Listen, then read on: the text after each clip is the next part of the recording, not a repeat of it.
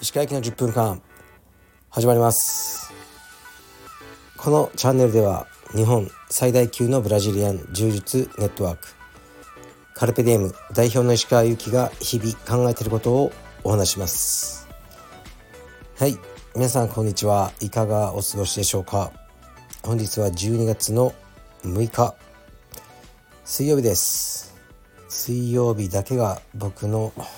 唯一のお休み。ということで今日は清澄白河の自宅にいます。よく寝れました。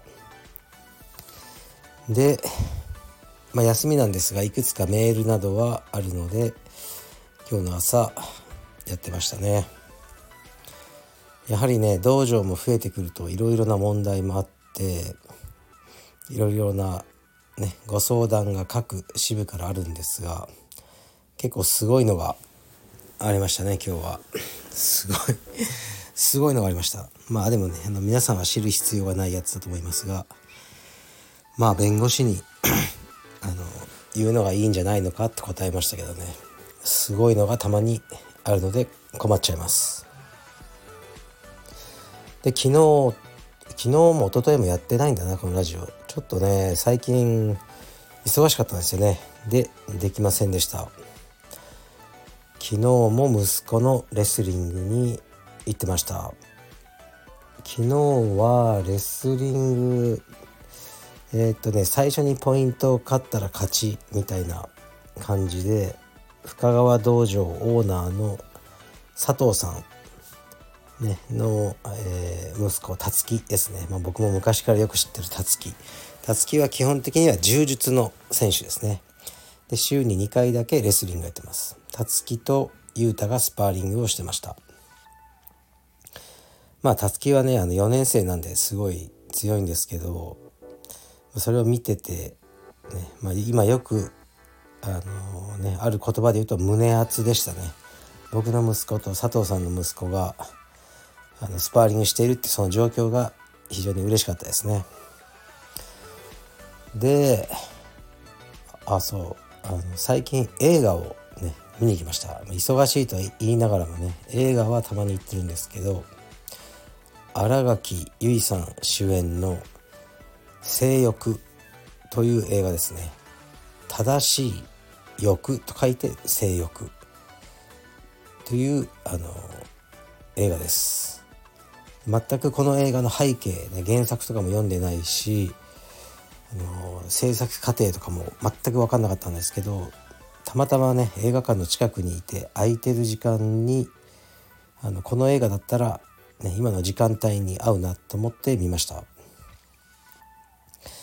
こういう見方がいいですね。あの自分から進んで見るタイプの映画じゃないんですけどとりあえずね飛び込んで見てみました。内容はというとこの今ね生きづらいこの社会、まあ、日本社会というかね世界全体そうかな。ダイバーシティとかいろいろ言われて、まあ、いわゆるマイノリティに生まれてしまった。そのマイノリティというのはまあ民族とかそういうことだけじゃなくて自分の性的思考とかですね。に生まれてしまったものの生きづらさを書いたような作品。だと思いますね。去年ぐらいに見た松坂桃李さんと広瀬すずさんの映画に似てましたね内容的には。でまあ幸か不幸か僕はあまりあのマイノリティ的な立場にないんですよね。まあ普通に男性で、まあ、一応、ね、ゲイとかでもなくストレートでまあなんかあまりマイノリティということがないので 共感できない部分もあったんですがうんもうこういう時代になっていくのかなっていう映画でしたね。割と面白かったですね。新垣結衣さんのあの演技とかすごく良かったと思います。でまあいろんな見方ができる映画だと思うんですね子育てに関しての部分がやっぱ僕は気になって見てたんですよね。稲垣吾郎さんが、まあ、エリートの検察官の役ですね。で息子さんは10歳だけど学校に行きたくないと。で今学校に行かなくても勉強はできる、ね、YouTuber になりたいっていうような形で、ね、YouTube を始める、まあ、お母さんはそれをねあの応援するんだけど稲垣吾郎さんは、まあ、全否定、ね、ね、そういう、ね、くだらねえことをするなみたいな。ちゃんと学校に行けっていうような、まあ、よくある父親像を書いてあってでそういう話なんですよね。で、まあ、僕の娘は学校もうほとんど行ってないんですけどうん行けとかねまあ言ったことないかな。回か2回ぐらいあるけどまあね全体的には行かないでいいだろうというふうに僕はあの思っちゃったんですけど僕がそのねエリートじゃないんでね検察官とかになりたければ、まあ、ちゃんと学校行くしかないですよね今のシステムだと。まあ、行くしかない行かなくてもなれる方法あるのかな、まあ、分かんないけど多分行く方が一番近道ですよね検察官とかね裁判官とかお医者さん弁護士になりたければ、まあ、学校は行くのが王道ではありますよね。まあ、僕はそういう道歩んでないので、まあ、自分の娘にもまあ行かなくていいんじゃない？っていうふうに言えたんですけどあのこの稲垣吾郎さんのあの検察官の役がね結構ねいろんなことを象徴しているなと思ったんですよね。あのまあ権威主義というか、ね、学校には行け、ね、こう国には従えこういう人間はダメ人間だ、ね、逃げ癖がついたら人間は終わりだってそういう、まあ、セリフがいっぱい出てくるんですけどあの、まあ、もしかしたらねあの道場のスタッフとかから見た僕ってこういう役割になってってるのかなって思いながら見ましたね。うん、何言ってももうこううるせえみたいな権威主義の象徴にもしかしたらなってるのかもしれないなってね。まあ、だけどねもうねこっちはこっちでならなきゃねあの いけない理由があんだよっていうのもありますよね。ね、遅刻してもいいよ、ね、こう何してもいいよこれしてもいいよ、うん、別にみんな自由な社会だから自由に働こう言ってらんねえだろうってやっぱ思いますよねだから仕事においてはねやっぱ一定の規範を僕は求めてしまうので、まあ、こういう感じになっちゃってるのかなと思いながら映画見てました、うんまあ、結構ねこうやって語れるってことはいい映画だったのかもしれません。うんまあでもまあ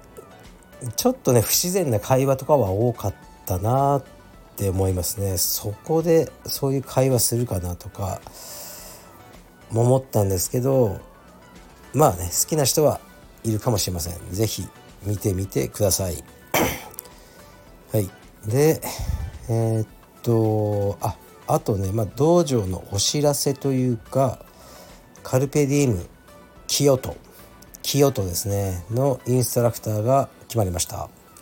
佐藤元彦くんです。元彦くんというかねもう何歳なんだろう。僕から見るとくんなんですよね。彼が大学生ぐらいの時から知ってるんで。彼は以前僕の下では働いてませんがね一緒にえー、っと一緒のアフィなんていうかまあ単純に言うとカルペディウムじゃないトライフォース、ね、僕がトライフォースだった頃に別の支部のトライフォースのインストラクターでしたね。でそういうわけで面識はあったし一緒に練習したこともあります。とてもいいやつです。で彼は関西圏にね今住んでたんですが今回の京都の話を聞いて名乗りを上げてくれて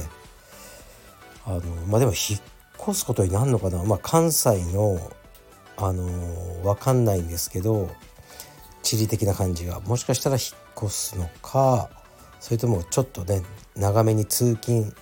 するのか分かんないですけどカルビでも京都で働いてくれることになりました。元彦はもう子供がいるいるそうですね。うんそれはびっくりしました。元彦はね東京芸大のえっ、と生徒さんだったのかな。で僕が知り合った頃はもう卒業してたのかもしれないですけど僕はねあの彼のデッサンのプライベートレッスンをしばらく受けてましたね。デッサンについてあのいろいろ彼から学んだりしてました。でもねあの当時覚えてるのは結構薄暗い部屋で夕方にやってたんですよ。で僕は当時まだ道場あの練習指導もいっぱいしてたんですね。だとにかく疲れててあのもう眠くて眠くて彼のデッサンってこうね静かな時間じゃないですか落ち着いて。でやってるともう眠くて7割ぐらい寝てましたね。はい、それが思い出になってます。まあ、でも良い時間を過ごさせてもらってました。でそんな元彦が、ね、カルペディエムの道場で働いてくれるというのはすごく嬉しいです。やっぱりねあの知ってる人間だと落ち着くなっていうのはありますね。で12月の26日。道場はまだオープンしてないですね。オープン予定は京都の1月の3日なんですが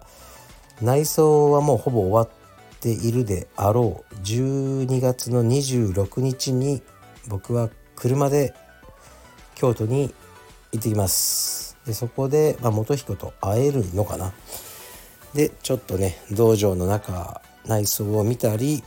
いろいろやってこようと思いますのでよろしくお願いします。はい。じゃあ僕は今日はのんびりします。でも夜はそうだ今日の夜は深川に指導に行きます。うんだからまあ水曜日休みでも何でもないですね。はい。じゃあ夜までのんびりします。失礼します。